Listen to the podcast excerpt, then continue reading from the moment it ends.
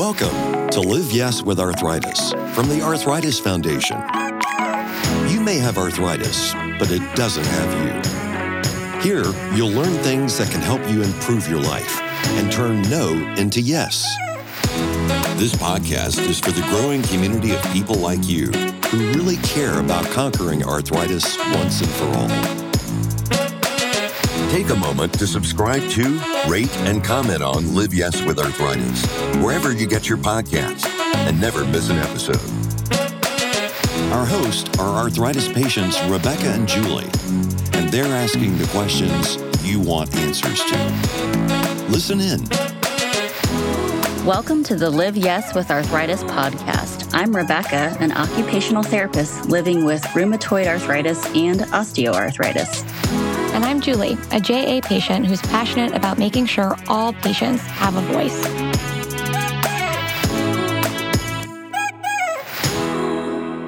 Thanks for joining us on this episode of the Live Yes with Arthritis podcast. With the CDC updating guidance for the reopening of schools and getting kids back in the classroom, there is one big contrast from last year's recommendations right. when we talked about this topic. Schools who can't follow all of these recommendations are still encouraged to return in person. Which means that we have a lot of questions and considerations about accommodations, what we're entitled to, what we're not entitled to, and even just how to navigate that program that we're all asking ourselves. So we're just thrilled to have a special guest back with us on the show again. Heidi Goldsmith. She's going to be helping us talk through the educational rights plans that we can establish and how they can be applied in the context of the pandemic this fall. Heidi has been serving the needs of children and families in the area of special education for more than 20 years. She is the parent attorney representative to the Stakeholders Council for the Office of Dispute Resolution, which oversees all due process and mediations in the state of Pennsylvania. She also serves on the Professional Advisory Board of the Learning Disabilities of America, as well as the chair of the Bylaws and Policy Committee. Heidi, thank you so much for joining us today. We're so thankful to have you here. Thank you for having me back. We did last year have a really phenomenal conversation about the basics of IEP and 504 planning, including things like the rights of parents who are immunocompromised and even how to file for some of these plans. Heidi, to kick us off, do you want to give us a little bit of kind of the current landscape of returning back to school this fall?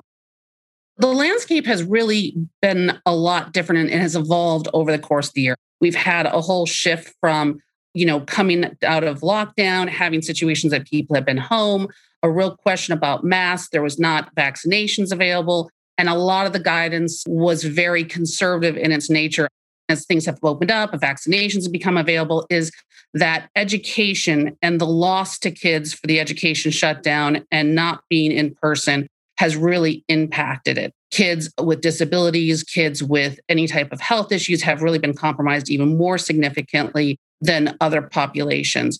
We obviously have kids under 12 who cannot receive vaccinations. We have people who, for health reasons, cannot receive vaccinations. So we're not out of it yet, it can be so, so difficult. And Rebecca, you're a parent of a, a, child going back to school. Even for someone who is not immunocompromised, it's challenging and scary, right?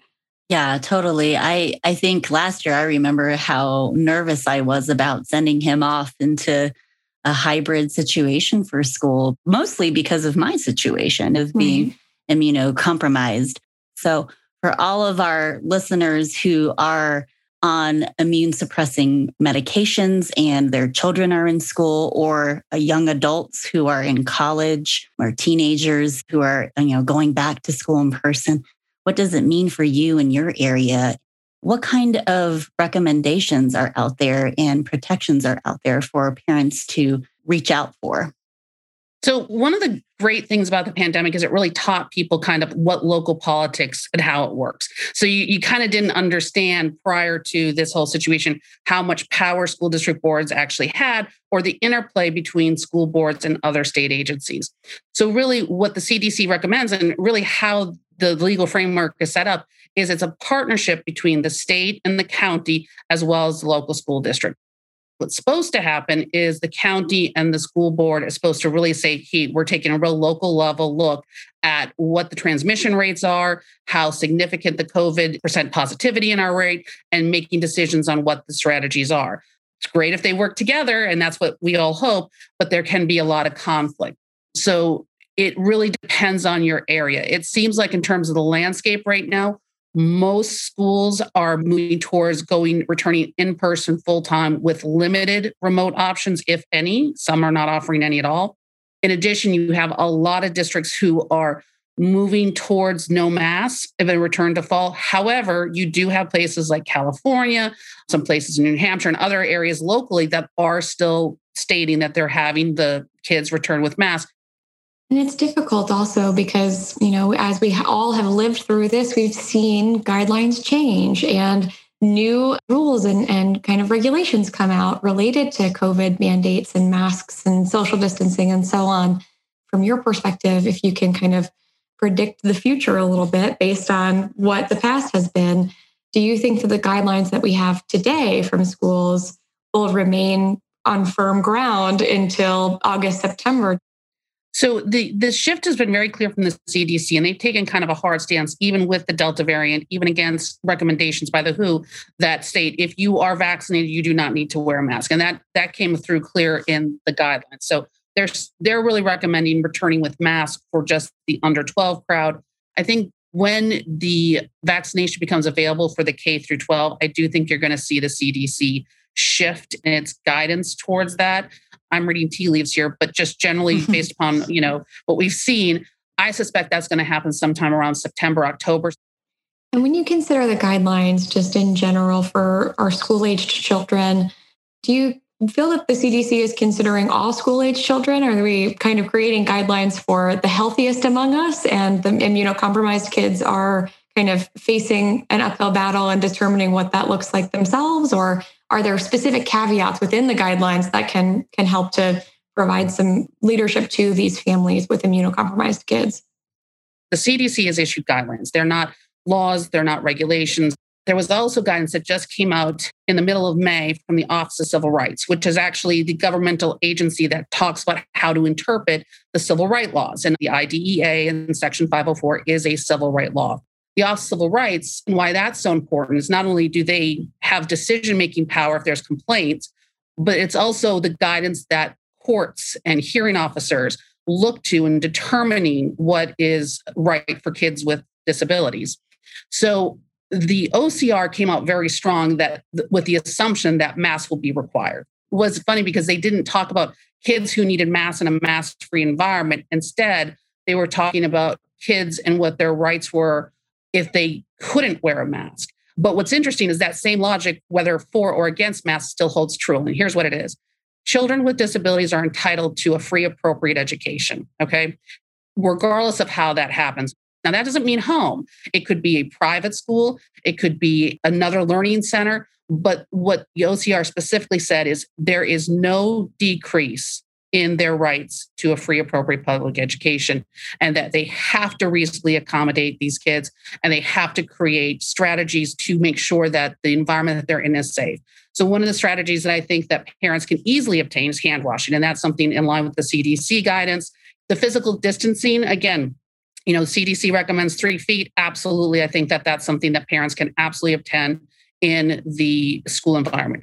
I don't think there will be any question that the children who need to wear masks will be allowed to wear masks.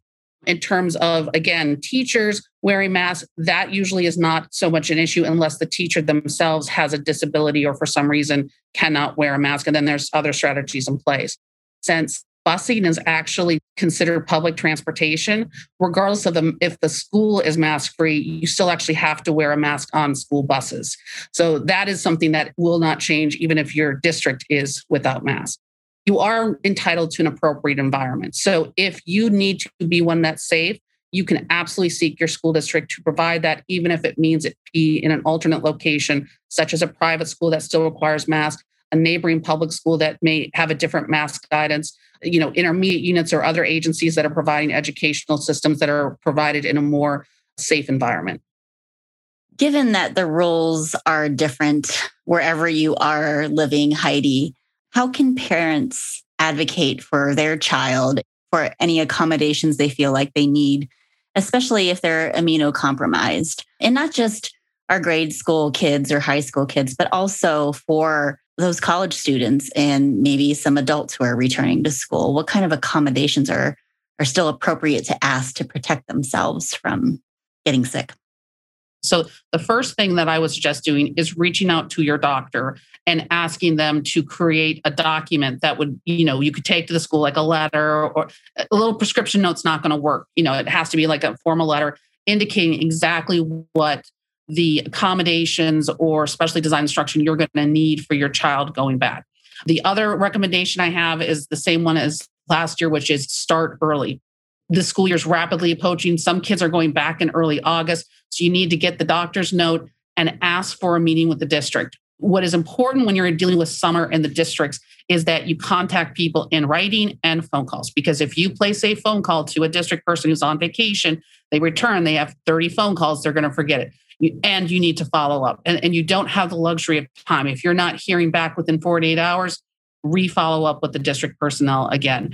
Ask for a meeting to take place. The other key component that you'll hear is well we can't get staff in. Be willing to waive staff members. Have a meeting without a staff member. You know i'll do it in writing. That's not a problem. In terms of colleges you need to be reaching out for the office of disability services and they're called different things at the different colleges but definitely be reaching out it was interesting again about that ocr guidance they talk specifically about colleges and the fact that colleges will need to accommodate kids who may need remote learning because they can't return to campus.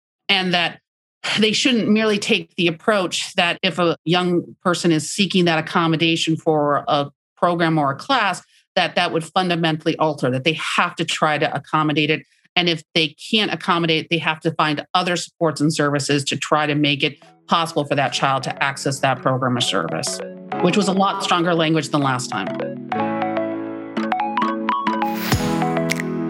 Get tips to help you take control of arthritis and put your mind at ease with the Arthritis Foundation's free ebooks. They're packed with trusted information from the experts on all kinds of topics. See the full menu at arthritis.org slash ebooks.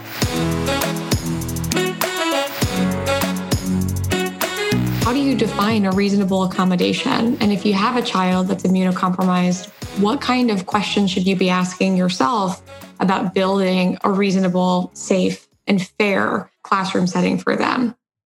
The reason that the law is called individuals with education is because it's individualized. I would work in partnership with your doctor and also the Arthritis Foundation because again, you know, there's general accommodations we might be aware of such as hand washing, social distancing, ventilation, you know, mask wearing, all those things are things that you can ask for. If you're in a district, there is nothing except for the one issue. And again, it's because it's become so politicalized, is the mask issue. I think that would be the only one that you might have to have more documentation of in terms of supporting a mask environment. However, you have not only the CDC guidance supporting that, you have OCR guidance that basically assumes that kids are going to be returning to a mass environment for kids with disabilities. So I think you have a lot of leverage to push back on districts of creating those safe spaces. What is important to know that is that there should be no discrimination that comes along with that. So one of the things that I want parents to be vigilant of is if they say, listen, we need social distancing. Oh, well, we can't do that in that club, or we can't do that so they can't go to that specific activity. They, they've got to make reasonable accommodations for that. So, you know, if they're in an auditorium, if it's outside at recess, children who have special needs are able to access every single one of those. So I would also be thinking about the different activities you want your child to participate in, such as assemblies, you know, whether or not recess is compromised, whether or not, you know, there's extracurricular activities, because that's included too, and what they're going to need to be able to access those. If I'm thinking about my situation and how it might translate to other families out there thinking about going back to school, I'm on an immunobiologic so we still don't know how well the vaccine is going to help me against any COVID or variant of COVID, right? So when I get my infusion every month, it wipes out my immune system. So could there be pushback in that where somebody, a parent can say, my child is vaccinated. However, they receive medication that affects their immune system. And the district might come back and say, well, they're vaccinated. So we don't necessarily need to do that accommodation. How would you suggest a parent handle that situation? I do think that that's going to be a, an issue going forward because again, part of the difficulty is is if the district is warranting that they're providing certain safety measures as part of a 504 or IEP and they fail to adhere to it, you, they're actually opening themselves up to legal liability. So I do think you're going to get more pushback, especially since the CDC has been so strong on the fact that you know, if you're vaccinated, you know, it's kind of a catch all, you're good to go. And we all have to remember, much as you pointed out, that even people who are vaccinated, there may be reasons that they still need more additional accommodation supports and safety protocols. And that goes back to my point of why it's so important to get a doctor involved who can, you know, explain that with the studies and the information so that you're educating the school district people because again they're they're not going to know that. They're going to look to the cdc so getting that documentation and writing providing that as quickly as possible to the districts to explain why yes you understand the cdc makes those certain guidance it's of three feet but you still need six feet. So we know that there's hipaa rules and privacy rules and all of that. You can't expect or make anyone on a school staff or even students and their parents share whether or not they've been vaccinated. But let's say a parent has a child who is immunocompromised. They do decide, okay, well, we're going to send them to school with a mask, but I want to know if the classroom teacher is vaccinated. Is that possible? You know what's interesting is that is a common belief that districts are covered by HIPAA. I get that all the time. You know, it's a violation of HIPAA. HIPAA is only related to medical facilities that are providing medical care. Districts are not covered under HIPAA. They're covered under FERPA, which is the Family Education Rights Privacy Act. And then you have district personnel who have certain, you know, rights. So districts can absolutely ask for vaccination. It's not a violation of HIPAA. You know, you can choose not to provide it, but then there could be other consequences to those choices of whether or not you would then be required to have a mask. Where there is a little bit of an interplay this is a gray area. Let's say you're returning to an environment that's masked and you have a teacher and or a student or staff member come in and say, I am a person who has a disability and I need an exemption to the mask requirement. That's the ADA. Under the ADA, you can't ask them what their disability is or to prove that type of situation. So if you have a teacher who is unmasked, it's a situation where you may not be able to ask what the disability is for the not masking, but you can ask if they're vaccinated. Hmm. And the districts would be required to ensure that if your child is immune compromised, that there are safety protocols in place, which would mean possibly that they would be only be placed with vaccinated teachers who would still also wear a mask if needed. That's very helpful. I'm I'm glad that I asked that question. yeah. If a family decides, let's say they have a child who is immunocompromised, that virtual learning is still what they want to do for now. How do they go about asking for that? Is that an accommodation? Yes, it is. That is an absolute accommodation. Federal law trumps state laws, state mandates and kids have a right to an appropriate education. If for that child, based upon that child's individual needs, they need a remote option or a hybrid option or a situation where it's kind of an ebb and flow option because what the CDC guidance tells us is that it, it's going to be an evolving monitoring process where you're looking at transmission rates of, you know, and how much safety protocols you're putting into place, whether or not you have a screening process.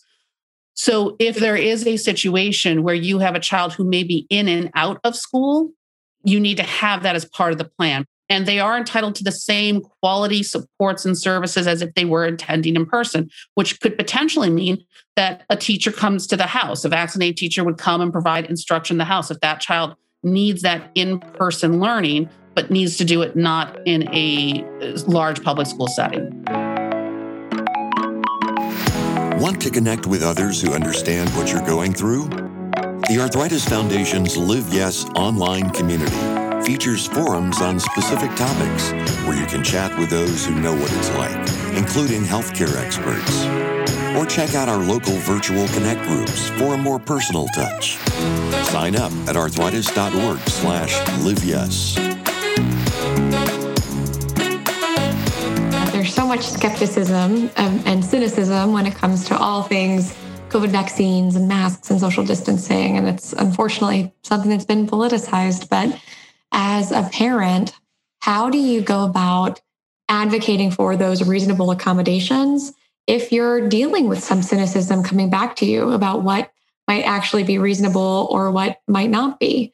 How can you set yourself up for success in, in really being your kid's best advocate? So, what is great about all the laws that touch upon kids with special needs is that there's always dispute resolution mechanisms. So, you have actually a variety of avenues you can pursue the situation forward. Obviously, an attempt to keep things locally, speaking to the director of special education, a superintendent, the school board, as much as possible, you want to try to keep it local.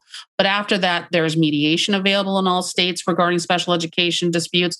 There is usually some other resolution system, such as state complaints where you can file with the state educational agency.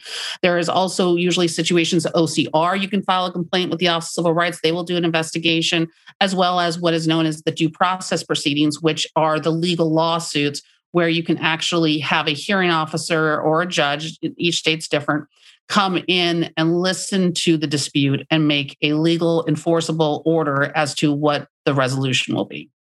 So, would a parent have to hire a lawyer to to file a dispute? They are not required. However, and I'm not just saying this because I am a lawyer. these proceedings are are like court. You have a court reporter, you have a judge. There, there's going to be objections to, to testimony. So my advice is even if you don't want to hire a lawyer, I would still consult with them. Every state has usually a parent training center that's available. And they're called different things, you know, PIC, PEAL, um, but each state is required and federally funded to have a training center. I would reach out to them, speak to one of their advisors. That's free of cost. They can refer you to attorneys who they know will are able to help parents who may have cost prohibitive issues. Again, I would at least consult with one. The most helpful commodity and most valuable commodity right now is time and getting moving on these things quickly so that if there is a dispute, you have some runway before the school year begins or something like that. In the event that a parent doesn't win that dispute, what happens then? You have a right to appeal. You can usually appeal to your state court or your federal court. My advice is to appeal to the federal courts, and then the federal court has a you know a, a lower district court, and then a circuit court, and then obviously after that the Supreme Court. And what happens with your child's education while you're going through a, a dispute like this? It's a term of art called pendency. And that's what happens when you file in terms of mediation or a due process hearing. And that basically means that the child will remain in their pendent placement. And that's defined as the last agreed upon placement. So, whatever situation your child was in previously, they will be in, in going forward. If and I would be surprised to see it, but theoretically it could happen if you if your 504 or IEP actually included statements that they would be offered an environment where everyone would be fully masked, that would be your, technically your pendent placement. And I am not sure how the districts would get around that, you know, because they would clearly have to offer that. So again, making sure that whatever in your 504 or IEP is very specific and very clear and as broad as possible is always important because if you end up in a dispute in the future, that's what everyone sticks at through the pendency of the proceedings. Well, that's really helpful. So, if you went through the motions of setting up a 504 plan last year that was kind of pandemic ready, those protections then would carry over into this school year in the event that you were in a pendent position. Is that true for just general school year from year to year? Does your 504 carry over? Yeah, generally 504s carry over year to year. I have found that they tend to be three year documents in mm-hmm. most states. They tend to carry over. Sometimes they're lifelong. A lot of kids who have any type of juvenile arthritis might be heading off to college in the fall, and that 504 plan can still be used in that college setting. We talked about that in our first episode with you last year and how you should work with the disability office on campus to, to figure out their plan. Is there anything different this year, a year later, that you might add so college students know how to arm themselves to protect themselves on campus. So it would be somewhat the same recommendations, not only that 504 plan, but also getting updated any type of medical accommodations that you would need to attend your school. I think making sure that we're envisioning how that child's going to be attending those classes with the appropriate accommodations and what they can offer in place as soon as possible would be important. What would be important to that is obviously finding out your class sizes. Right. You need to be looking at how large those class sizes are, what the ventilation systems are. Are they offering any physical distancing in those larger classes? In my experience in registering for classes, oftentimes you can see the class capacity, how many people are able to be in a particular class right there in the registrar, which is an easier thing than maybe calling the Office of Disability and saying, hey, here are the six classes that I'm thinking of taking. Can you help me balance the, the day of the week and all of the other pieces? you can have that relationship with your Office of Disability Services where you can find those things out. One thing that I have seen recently is that a lot of college campuses are being very proactive about having immunization records for their students and for their staff. How would you go about navigating the process of getting all of your information in as soon as possible with all of the 504 information as well? Are there any special tricks to making sure that you can build a good relationship with your Office of Disability Services and your campus generally early on? So, my advice is always, even if you're visiting the campus for any reason, stop in. That mm-hmm. in person quality of walking into the office and seeing the people and meeting the people, I think is always important. You get a sense of the people that work there, you get a sense of how supportive they are. I would generally suggest meeting with them in person or via Zoom, depending on your health issues, before school, mid year, and near the end of the year to plan for next year. Mm-hmm. What often happens for kids when they walk into a, a college setting is as strong of self advocates as they are, it's a really big transition time. And, you know, you mm. keep trying to work within the system and, and not touching base sometimes allows problems to get too big. Yeah. There's always things that pop up that you didn't anticipate that they might need supports or services with. It's important to have those early conversations with your Office of Disability Services because if for no other reason, like you might not want them, your professors to know about your arthritis, but you certainly want someone in that classroom to help nudge the students who are taking their masks off or who are, you know, not abiding by the guidelines to have that extra level of risk mitigation on your behalf even if they don't know which student it is that needs some extra buffering. What about from the mental health side of it, from just like the burden side of it? What guidance can you offer parents who are overwhelmed or students who are overwhelmed by the task ahead as they figure out how to navigate gaining those, those special accommodations for next year?